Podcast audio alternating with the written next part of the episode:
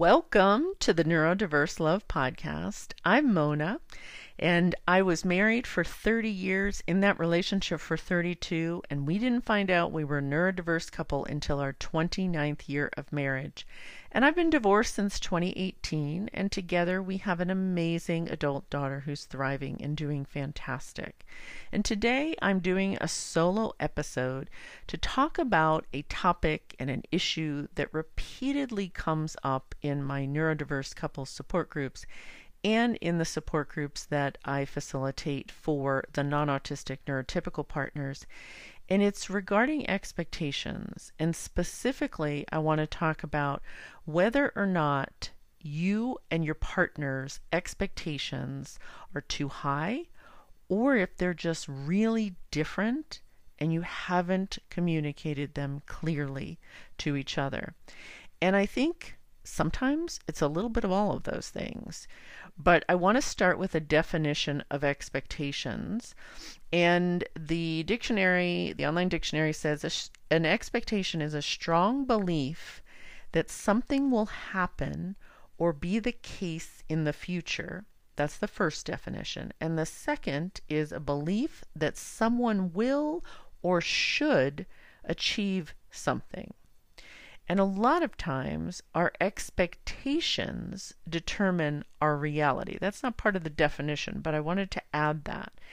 And so I want to talk about three different areas that I think are really important.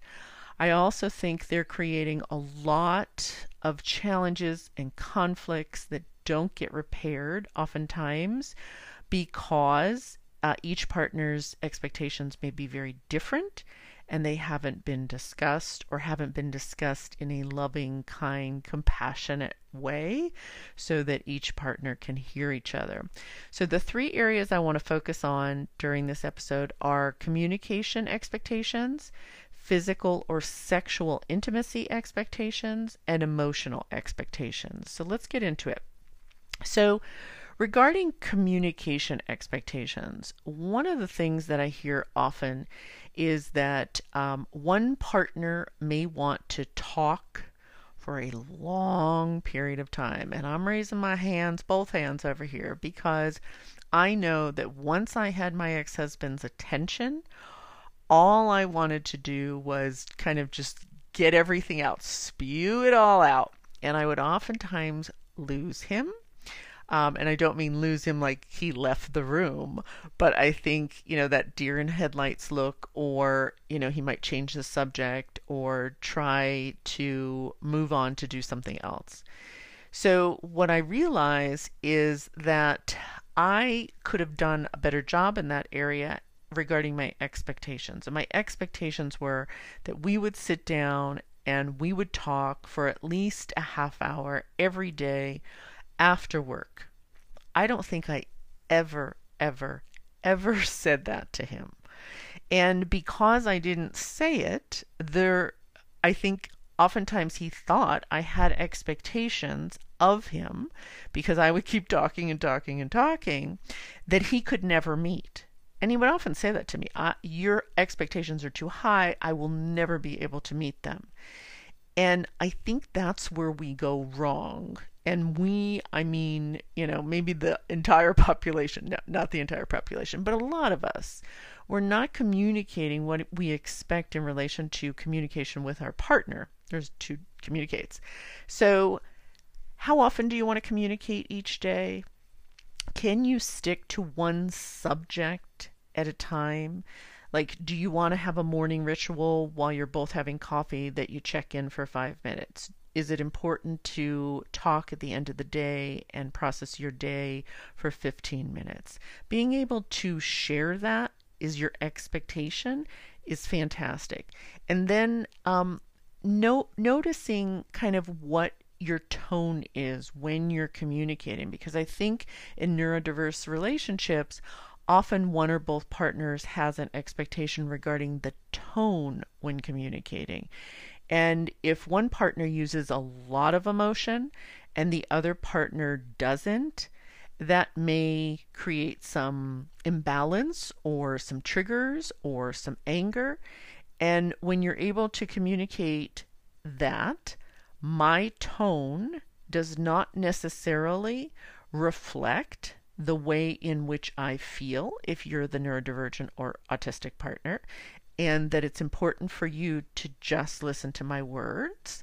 And if you're the neurotypical, non autistic, allistic partner, if there is emotion in my words, I may be sharing something that I'm excited about, that I'm bothered by, but uh, unless I tell you that it's personal, it's not me being angry at you because that's something I hear over and over and over again that oftentimes the tone in the way in which the communication is done affects one or both partners. So being clear about what you're seeing and what you're hearing and what you're expecting in communication regarding the tone um, of your partner can be really, really helpful.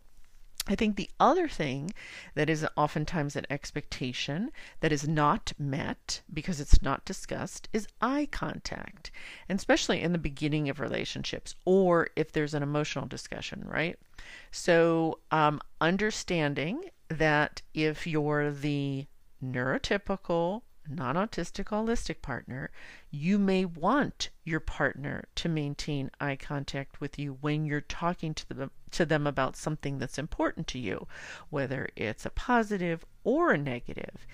Meanwhile, they're looking down, they're not looking at you. And unless you understand that your partner has a different level or or ability regarding eye contact, that expectation can, again, cause judgment, cause conflict, cause challenges. So, the autistic partner who may not feel as comfortable with eye contact needs to share with the partner that the way in which I'm communicating um, without eye contact does not reflect my lack of desire to be with you and hear what you have to say. In fact, by not having eye contact with you, I am able to fully concentrate on what you're saying. And if you're expecting me to have eye contact with you and look you in the eyes, I may not be able to fully listen the way you want me to. Again, just having these conversations can be the difference between conflict and challenges and one person feeling like they can't meet the expectations of the other. And so, the other area in communication that I think is an expectation that oftentimes is a challenge, and it probably was either the top or top one or two in my marriage, is timely responses. Okay, and that can be in real life, in person. Your partner, you may be communicating something to your partner, and your expectation is that they will respond in that conversation. And your neurodivergent partner, autistic partner, may not be able to respond to you in the time frame that you expect them to. You haven't communicated that to them, but you expect it, it's in your head. And then you get angry, and I did this often. And what they may need, and they haven't communicated this to you, is that they need time to process what you've just said, what you've just asked of them, what you want them to do. And then after they've had that time, they can come back to you and have the conversation and make the decision or close the loop. So, again, without clarity, there can be conflict and judgment. So, the four areas that I talked about were how often and how long you're going to communicate to be able to share that with your partner so that you understand each other's expectations. And if you can't meet them, you're able to communicate that and explain why and come up with other ways of communicating. The tone, you know, and um, again, big challenge for a lot of folks eye contact and then timely responses. And I also wanted to um, share with the timely responses piece, this has to do with emails and texts too. And one of the things that I realized in my marriage is I expected very quick responses to texts and I expected uh, my ex to pick up the phone if I was calling. And I've talked about this on the podcast before that one of the things he said to me was if you need me to respond right away, put a 911 at the front of your message and I'll know that you need a response ASAP. And I didn't understand that because I thought 911 that's for emergencies, but the only way he could prioritize you know, he had a lot of messages coming in. The only way he could prioritize that he needed to contact me as soon as he had a break was if I put that 911 in front of the message. And you know what? I never did it.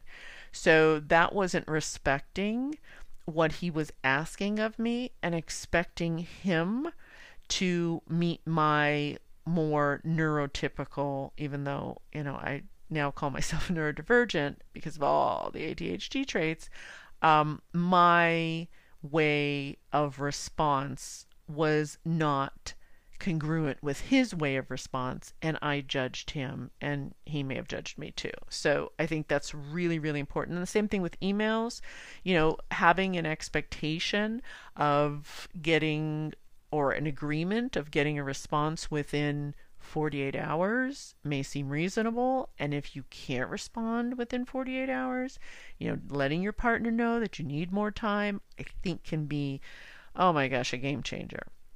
So that's the communication expectations. And again, I'm just briefly touching the surface of this. If this is something that you're interested in discussing more, um, please feel free to join me at one of the neurodiverse couples support groups or the neurotypical uh, non autistic allistic support groups that I run. You can send me an email at neurodiverselove, the number four, the letter U, at gmail.com.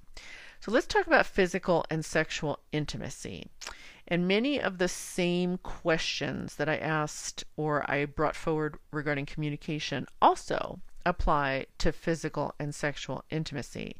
And I think I've heard this over and over again from couples um, that in the beginning, maybe one or both partners were feeling that things in that area were really wonderful. And I hear over and over again from the autistic partners that oftentimes they were attempting to meet the expectations of their partner based on what they had learned in romance movies, what they had learned from friends, what they had read with books in books, and then once they get um, married or they move in together, the physical and sexual intimacy changes. So I think it's really important to talk about how often each of you would like to be physically and sexually intimate. And when I say physical, I mean hugs, I mean holding hands, I mean snuggling on the couch, um, whatever, kisses in the morning or at night before you go to bed. And I know for those folks that have sensory sensitivities or something that just doesn't feel good because there's some trauma, some sexual abuse, what have you, these things need to be communicated to your partner so that they understand you know what your expectations are, what your needs are, and that you're not turning away or um, ignoring their you know leaning over to hold your hand or leaning in to get a kiss because you don't like them, you don't love them, whatever. It's because you have different needs or expectations in this area. So, how often, you know, do you want to make sure that you have um, sex every week, sex once a month, um, the physical contact every day? Being able to talk about what you each expect in your intimate relationship can be so, so helpful and then figuring out how you can, you know, meet your needs together and uh, being able to support each other in that. Another area regarding physical and sexual intimacy is eye contact. And again, you know, I've had different relationships where um, they were neurodiverse relationships where some partners could not open their eyes when kissing or having sex. And at first, I thought it was um, I thought it, it was something that, you know, we needed to talk about. But then I realized that opening their eyes did not allow them to concentrate on maybe more important things. And so I understood that it was because um, they needed to concentrate on the physical intimacy act, like kissing or hugging or whatever, or sex. And then, you know, when you know that, you can have grace for each other and you don't take it as a negative if your partner isn't opening their eyes, you know, when maybe other partners have in certain uh, places of physical or sexual intimacy. And then I think the other area that I want to talk about related to expectations is um, around physical and sexual intimacy is sensitivities. This is a humongous one. So if you're if you're sensitive to certain scents, you know, and your partner is wearing a lotion or a perfume or using a scented soap, and you uh, really want them to use unscented, but you've never told them, and then you're avoiding, and this could be with toothpaste too or deodorant, um, and you've never told them. And so they have this expectation that you're going to be intimate with them, that you're going to kiss them, that you're going to hug them, that you're going to touch them, and you repeatedly don't when they're wearing a certain perfume, using a certain deodorant, whatever. Those things need to be communicated. First, you have to be aware of your sensory sensitivities or understand your sensory profile. So, smell, I think, is a big one. The scents that we wear um, can cause headaches, can cause nausea. And so, being able to communicate what your expectations are with your partner regarding different scents. And then, how you like to be touched what is your expectation regarding touch, whether it's just you know, physical touch, like you don't like hugs, but you do them because you know your partner does. What is another way in which you can physically connect that doesn't cause you so much pain? Because believe me, your partner does not want to cause you physical pain by touching you in a way that's not comfortable. And this came up in my marriage several times. Um, and I didn't realize that certain things were were causing pain or painful and if I would have known like the second that they were causing pain, I would have immediately changed that. So believe me, it's important to tell your partner what doesn't um, feel good as far as touch and what your your expectations are, what your needs are. And then another area is sound. So, you know, maybe your expectation is that the room is silent, that there's no music at all, because that allows you to concentrate. Or maybe you need a certain type of music, or na- maybe you need white sound or white noise. Whatever it is, and this goes for all of this goes for both partners. If you do not share your your expectations, then your partner's not going to know. And light, oh my gosh, that's such a big one. Sometimes one partner expects that the lights will be off, or the other partner expects that there will be light. And again, it can cause challenges in being intimate, and it's not about the attraction or lack of attraction to your partner. It's that the light is causing distraction or problems or what have you. So, physical and sexual intimacy, those are the areas um, that I wanted to talk about. How often? Eye contact and sensitivities to smell, touch, sound, light, and whatever else. Okay, the third area I want to talk about is emotional expectations. And I know this is, they're all big. This is a really big one that creates some really challenging feelings, I think, for both partners. And it's so sad to hear and it's so sad to watch when I have couples talking about this in the support group. So, what is your expectation when you're upset and you're crying or you look sad or you are um, you know shaking? What do you expect your partner to do?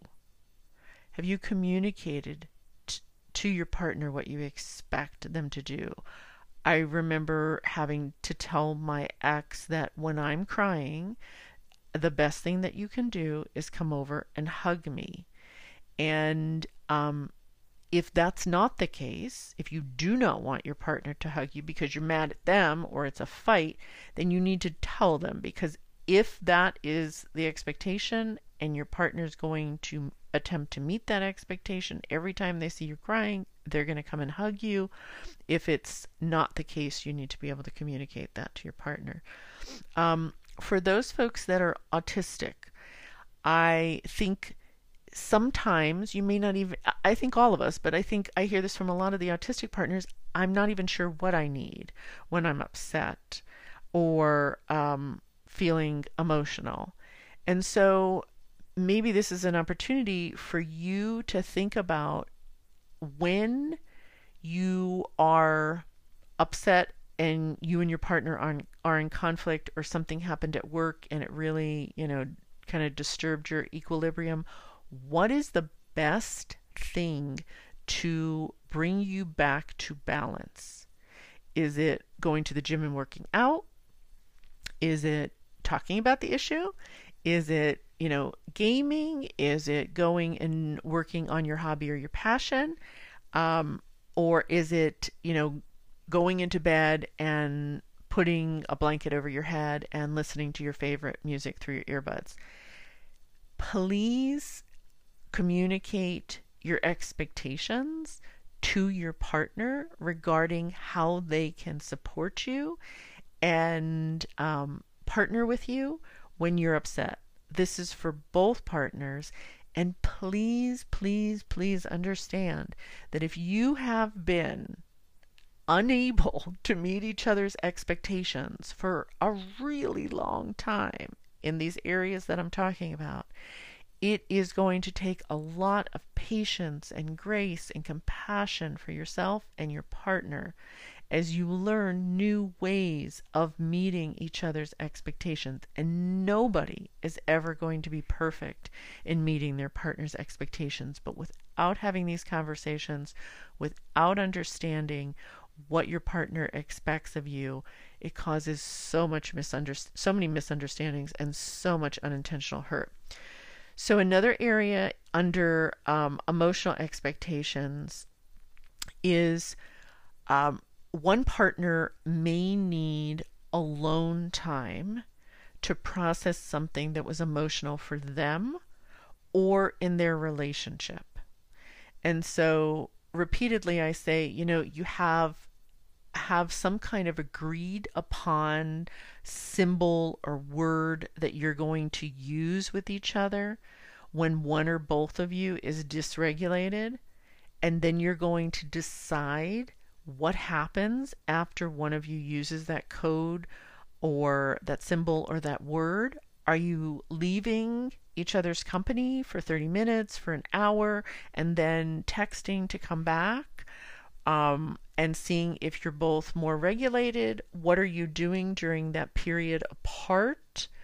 What do you need, each of you, to be able to process your emotions during that time apart? If one of you is more interested in having a conversation, can you write down what it is you want to talk to your partner about and either put it on a piece of paper and give it to them, or can you send them a text so when you come back you can have that conversation? These are, there's again so many things that you can think about, but when one partner or both of you need alone time to process, if that expectation is not communicated, again, I see it over and over again conflict, judgment, misunderstandings, crying, yelling. It happened often in my marriage. So being clear about that is really helpful. And then I know this is a challenge in probably every relationship in the world, but you know, when both partners or one partner is dysregulated because of an emotional issue, whether it's an individual issue, something happened at work, something happened with a friend, a family member, what have you, or the emotional issue is because of the relationship or something that happened in the relationship, where when one or both of you is dysregulated and you continue to be emotional and continue to communicate, you are setting yourselves up for disaster. Maybe not disaster, but you're setting yourself up for challenges. And um, I think communicating when you feel you're dysregulated. And for one partner, it may be easy to tell, you know, sweating, stomach aches, headaches, whatever. For the other partner, it may not be as easy to tell. You know, I, I've suggested to folks that they get, you know, a sports watch where they can see that their pulse is elevated or their heart rate is elevated or they feel their hands sweating or whatever, so that you know that's a sign of dysregulation. And instead of continuing to be emotional uh, with your partner, that the expectation again would be that you would take time to do something that would help you dysregulate and being clear about what that is and being able to come back to each other so that you can continue whatever it was that got you dysregulated, but from a more regulated place. So I hope that this really brief conversation with all of you about whether or not your expectations have been communicated clearly around three specific areas communication itself, physical and sexual intimacy, or emotions or emotional things that may happen in your relationship. Because I'm going to bet that many of you have not communicated your expectations in these areas. Yes, you may have communicated to your partner you want them to take out the garbage every Friday. Yeah, okay. That's an easy one. But these are much more nuanced and can be much more challenging to bring up.